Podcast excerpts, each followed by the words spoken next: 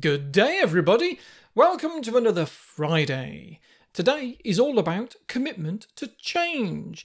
And as always, if you want to hear the full episode, head on over to patreon.com to look me up, where for an absolute bargain price of less than it costs for probably one therapy session per year, you get a hypnotherapy session each week, loads of previous content, and a new episode every Monday morning to help keep you on the right track. Because for those that want help to make a change in their life, they have to be committed to that change. Simply wanting to change isn't enough. It's one thing to want to be healthier, to want to change your job or to want to learn something, but you have to be committed to it. Because only wanting to change isn't going to be enough to actually change it. You have to make a commitment to achieve what it is that you want as well. And I think this is probably the biggest difference between what you might think of as successful people and those that want to be successful, but it never really comes to anything. Those ambitious types with loads of good ideas, but never quite where they want to be.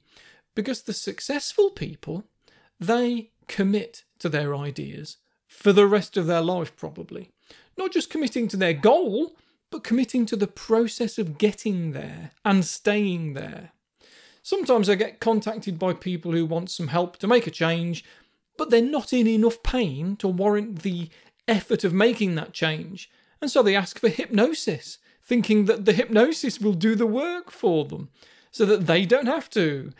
And that isn't really how it works, unfortunately. The hypnosis gives you an unconscious nudge that will inspire the effort, but it's still down to you to put the effort in. So if there's a certain area of your life that you're unhappy about and you want to change it, you have to know that there's a process you need to follow to make it happen. When people want change, they often focus on the end result, the goal, but genuinely that's not where your focus needs to be.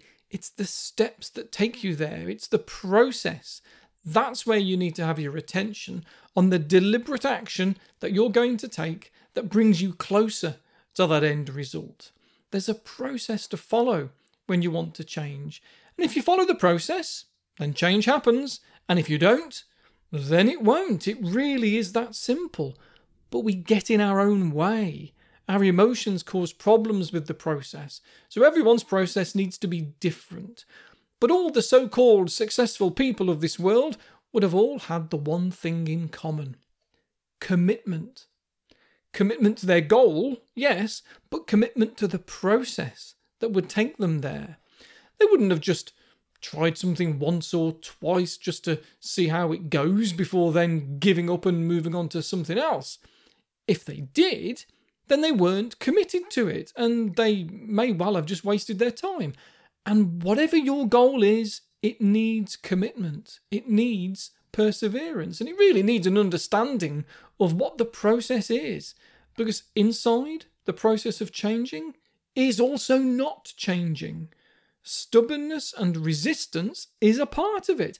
Failing is a part of it. And it's important we see this so that if we do fall off the wagon, so to speak, then we don't get overwhelmed. We don't think that we're a failure. Because if we give up and move on to something else to find happiness or success, then we create this belief in ourselves, if we're not careful, that we are a quitter, a failure, perpetuating the problem.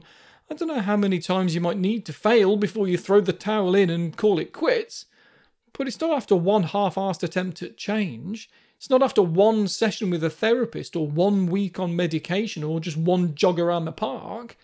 It's after many, many of them before you might have to admit that your process needs to be different, even if the end goal still needs to stay the same, and your commitment to it still needs to be there. So, give all this some thought if you like. Sign up on my extra bits on Patreon if you fancy, and I'll talk to you on there on Monday if you do, where I'll be following on from this a little bit with an episode about avoidance and anxiety. I'll maybe see you on there. Take care.